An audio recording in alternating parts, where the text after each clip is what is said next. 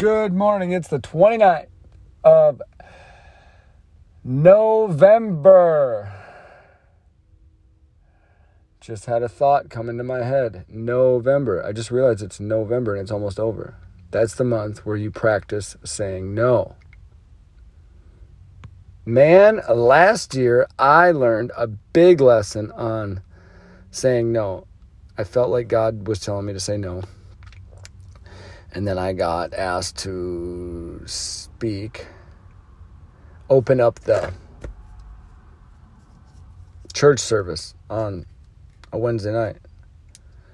And I just couldn't say no.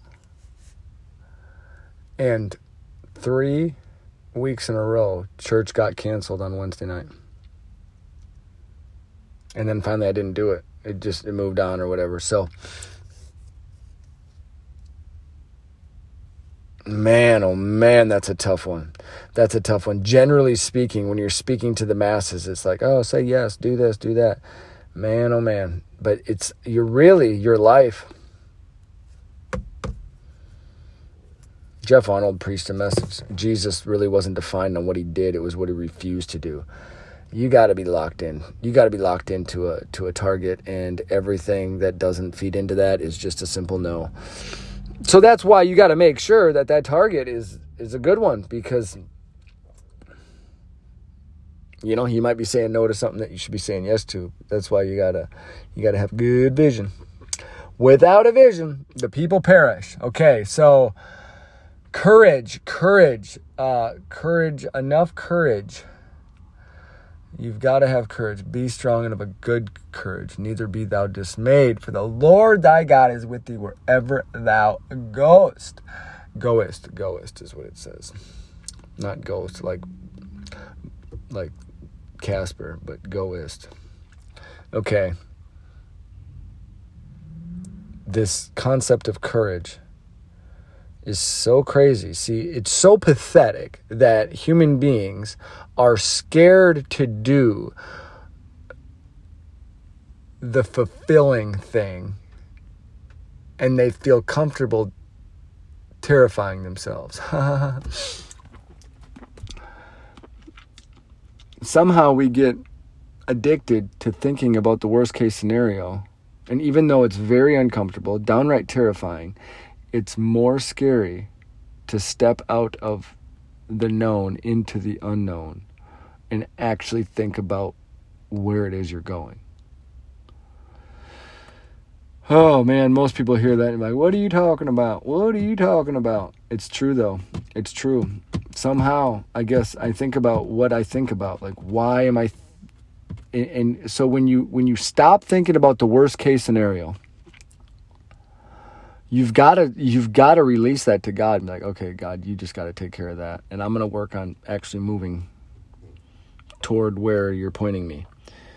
And the thought of taking your eyes off of it, it I guess it's because you feel like it's gonna catch you, it's gonna clip you, you know, it's gonna come out of nowhere and just hit you. So it's like if you if you can think of all the worst things, at least you can brace for it.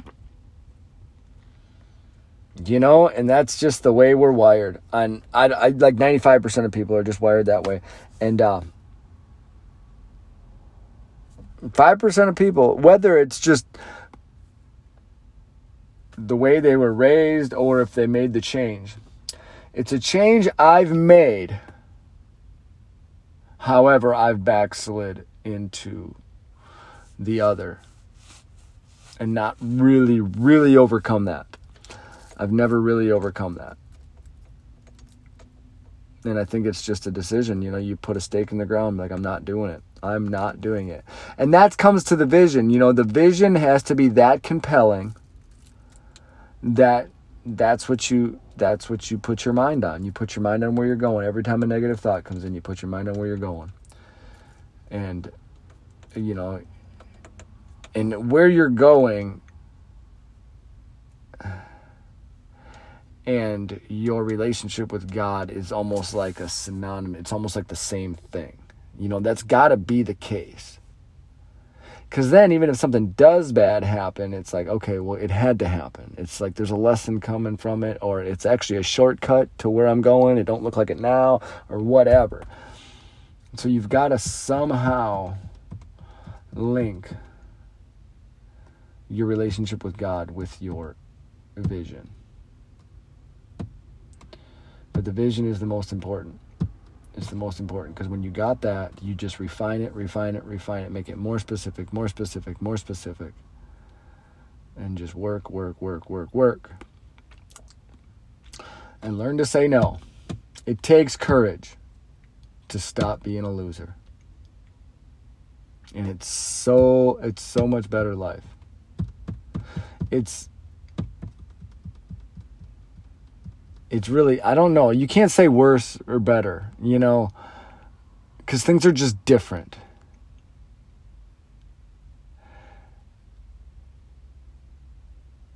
I don't know.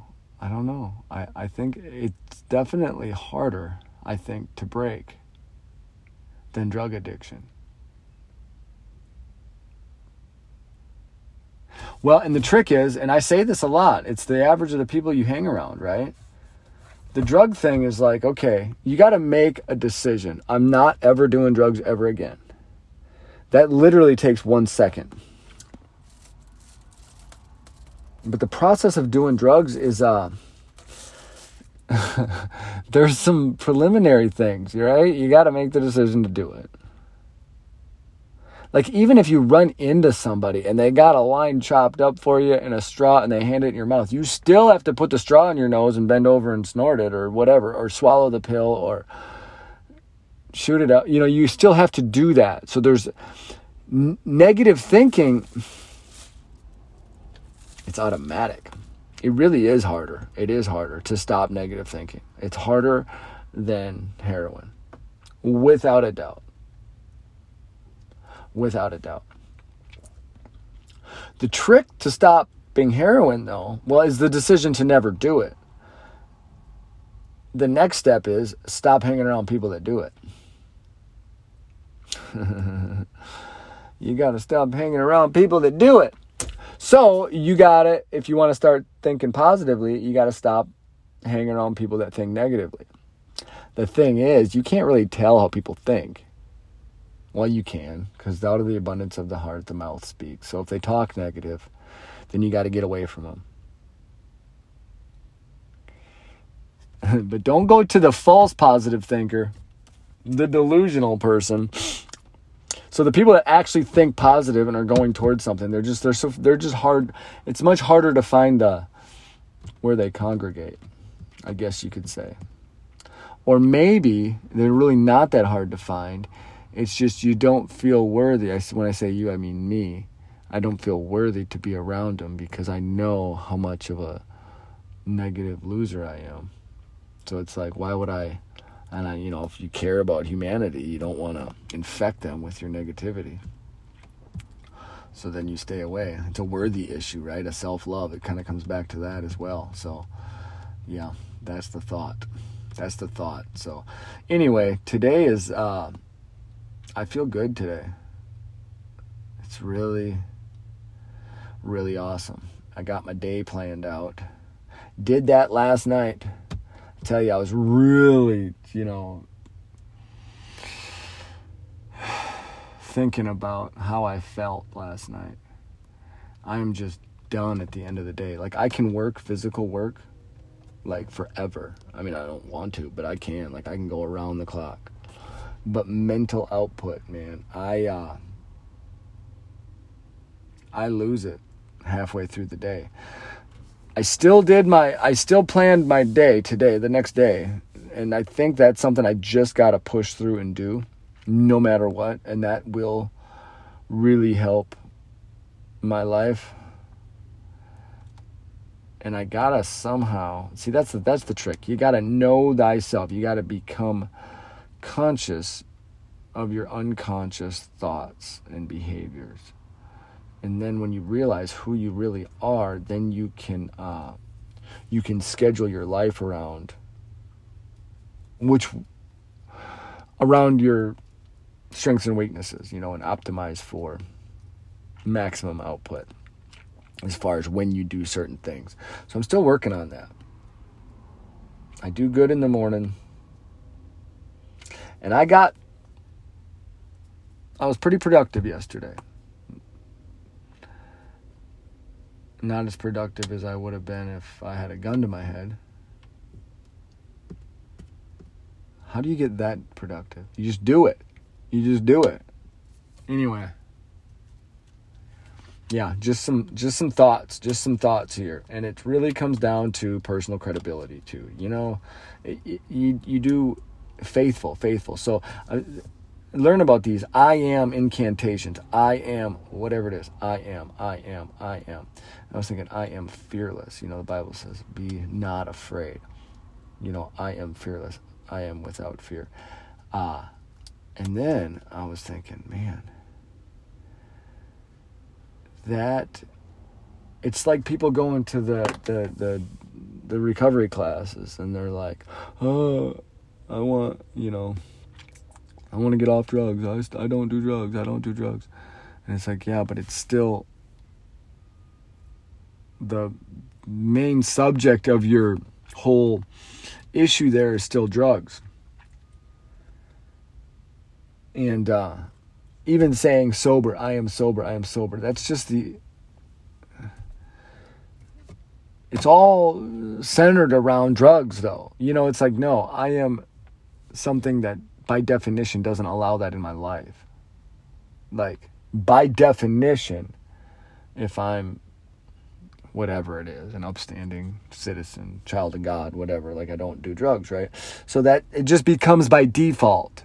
You got to get away from trying to get away. I hope that makes sense. You got to get away from trying to get away from something. It's not, you don't go to heaven just because you don't want to go to hell. You don't get married just because you can't stand being single. You don't stop doing drugs just because you don't want to be a drug addict. Like, that's not the reason. It, it, those reasons are the worst reasons to do something. You got to do something and have those other things be a side effect of what you're doing.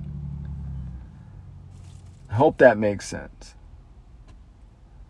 So, faithful. That's my that's my uh, my word. I am faithful. I am faithful. I am faithful. And I don't and it's like, oh, but see, the way we think of faithful is just someone that shows up all the time and this and that and everything else. But like, let's really break the word down. I looked it up in the definition. It says uh, obsolete too. This is the absolute obsolete definition. I think that's the one I'm looking for, though. You know, I'm, I want God's definition. So, in this day and age, God's become obsolete to the standard um, society. But that's what I want. So it's like to be faithful. So if you really break it down, like Faith is the only way to please God. It's the only way to please God. And pleasing God is the absolute number one most important thing, period. So I am faithful. And if you got faith, you don't have fear. You just don't, right? We all know that. So I am faithful. I am full of faith. I am faithful, right? You have to have the belief, the deep, deep overwhelming faith and belief that your actions will produce a result. And then there and then that becomes faithful, showing up all the time.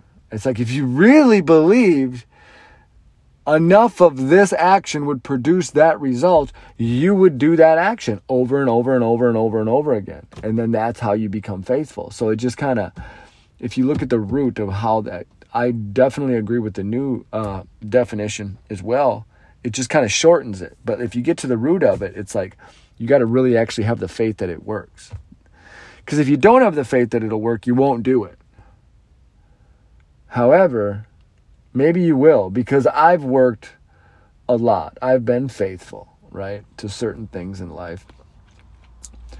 And done it and done it and done it and done it just because I know it's the right thing to do. Like it's non negotiable you know. So, but also, if I'm really honest, like, do I really believe that it's going to produce something that I want? And it may be lacking that. So it's not just doing the thing, but it's also believing that the the work toward the thing will produce the outcome. So I am faithful. I am faithful. I think You need to say that out loud a thousand times a day and really internalize and consider what faithful means. I am faithful. I am faithful. I am full of faith and I please God as a consequence of my faithfulness. Okay. There you have it. 15 minutes. Gotta go. Peace.